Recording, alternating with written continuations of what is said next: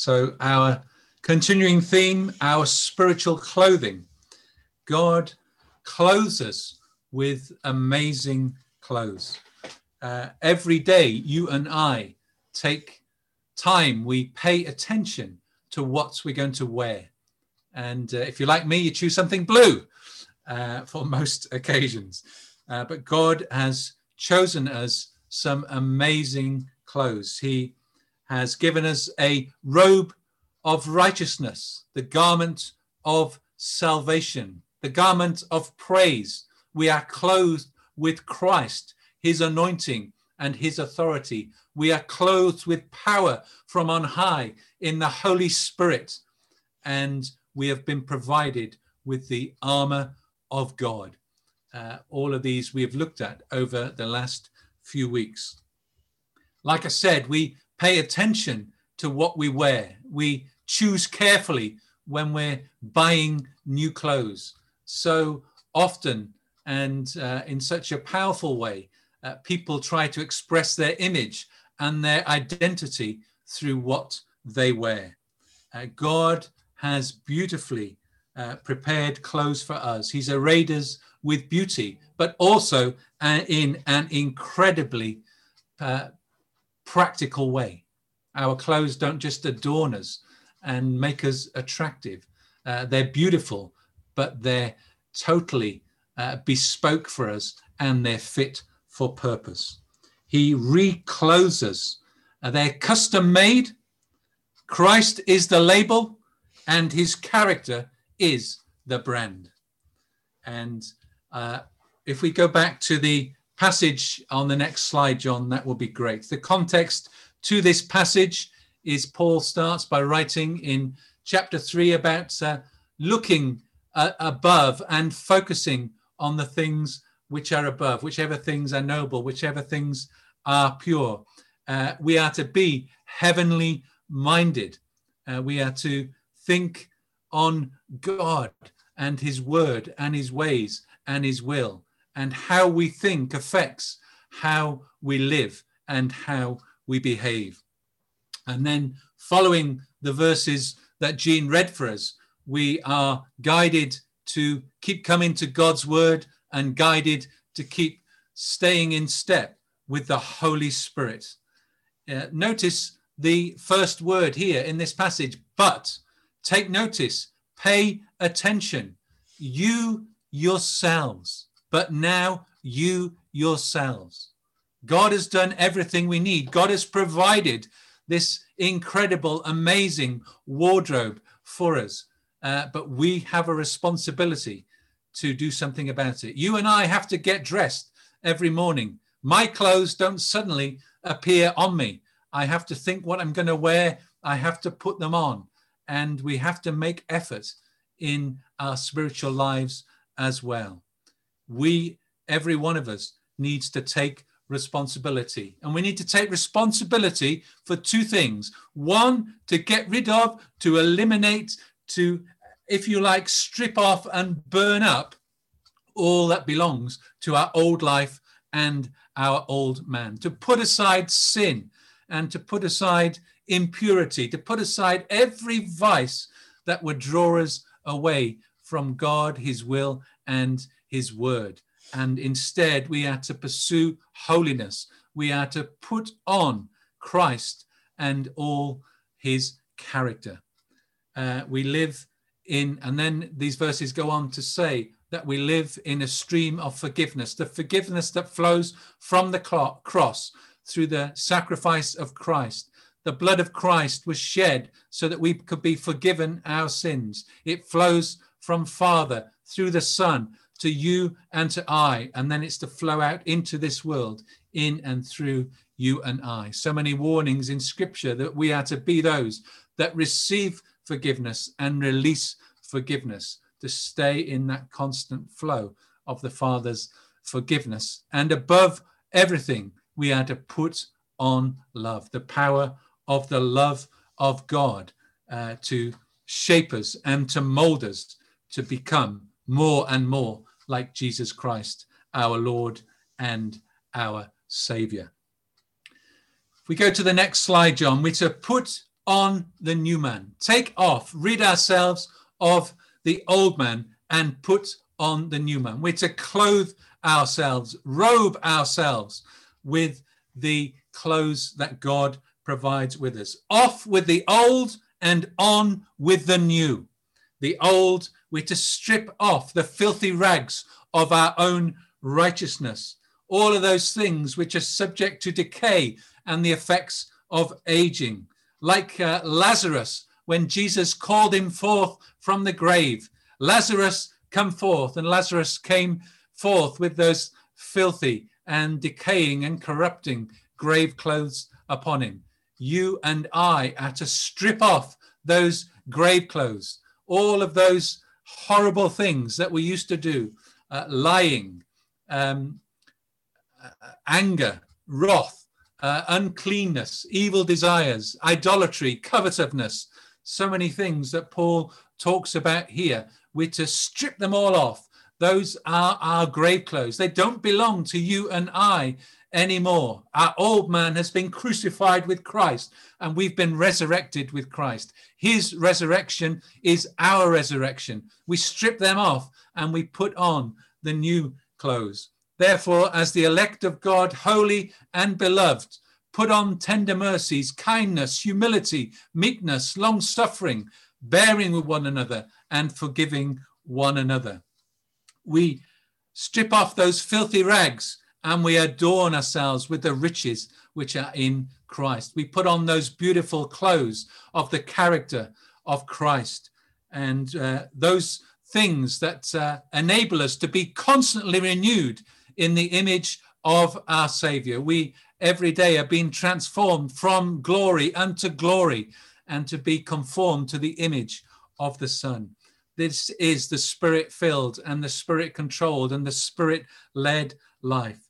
He leads us in the ways of Christ and he enables us to become more and more like Christ. It's a choice between life in the spirit, where we put on the riches of Christ, or life in the flesh, where we spoil the garments that Christ has given us. Like those, uh, the church in Sardis, that the apostle John, in his apocalyptic vision in Revelation, he talks about them having robes of righteousness, but polluting them, staining them, spoiling them, because they were caught up in immorality and idolatry.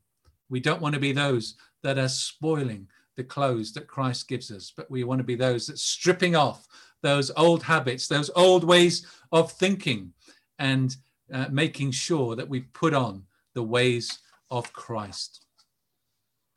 This is the new humanity in Christ. The let me just put my glasses on. I can't read what I've written here. Uh, as we're renewed in the image and the likeness of Christ, we become more and more that new humanity in Christ. The wardrobes of heaven's fashions are made available to us. Fashion is a massive industry in our day and age, isn't it? But uh, heaven's fashions are different to earthly fashions. So, so important here that we get our hearts and our minds right, aligning them with God and his ways. That's why we need to be heavenly minded. That's why we need to be heavenly focused. What you focus your thoughts upon, what you let your eyes see, what you let your ears hear, all has an effect. We all know that what you what you type into a computer and what you put into a computer is what comes out. The ingredients you bake in your cakes or the ingredients you use to make a meal, they affect what comes out. All these different metaphors. What goes in affects what comes out. And so we, we need so much to have a renewed mind. So much in the Bible talks about the battle for our minds and our hearts. And uh, we need to be those that are focused on Christ and focused on the word of Christ, staying in step and in tune with the Holy Spirit. So many of the things that we are encouraged to put on and to adorn ourselves, to clothe ourselves with, they are so similar to the fruit of the Spirit.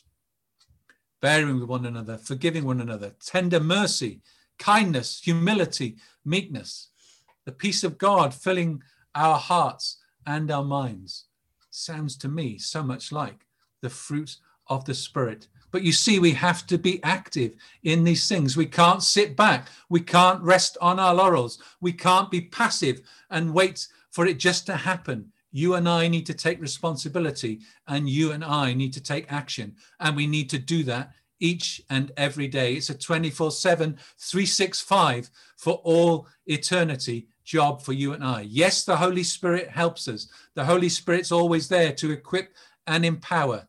But you and I have to make those important choices every day.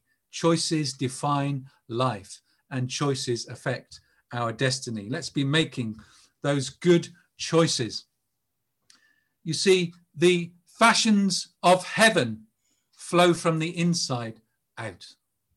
They flow from our hearts and they flow from our minds. The renewed mind, the transformed heart, produces the character of Christ and the beauty of Christ's character coming through us is what heaven and Father are looking for in our lives. Whereas the clothes and the fashions of our day, they just cover up all of the ugliness that resides inside. But we want to be changing what is in there through the power of the Spirit. And above all these things, we are to put on love. Love is the cloak, love is the robe over every other Christian virtue. These clothes, tender-heartedness, mercy, kindness, humility, gentleness, patience, we could go on and on. They are all attributes of the love, the Christ like character that leads us to develop and grow in these Christian virtues. And over it all, we put on love. Love is that which binds, that which ties together. It's a girdle of maturity and perfection. It's a uniting principle that brings all these things together so that the love of God shines forth through our lives brightly. So let's pay attention to the wardrobe, the wonderful clothes that God has made available to us. Let's be those that have a daily discipline of coming to the Word of God, heeding the Word of God, paying attention to it, not just being hearers, but being doers of the Word of God. Let's be those that have a sensitivity to the Holy Spirit so that we can constantly stay in step with Him. And so that uh, all of this beauty and all of this uh, wonderful purpose that the Lord has for us uh, with this amazing wardrobe can be lived out through our lives to give glory to God, to make known Jesus in our day, that the love and the life and the light of Christ might uh, resound forth through us uh, in and through the power of the Spirit. We've been beautifully clothed and impeccably adorned by our God and Father in so many different ways the garments of salvation. We are covered with grace.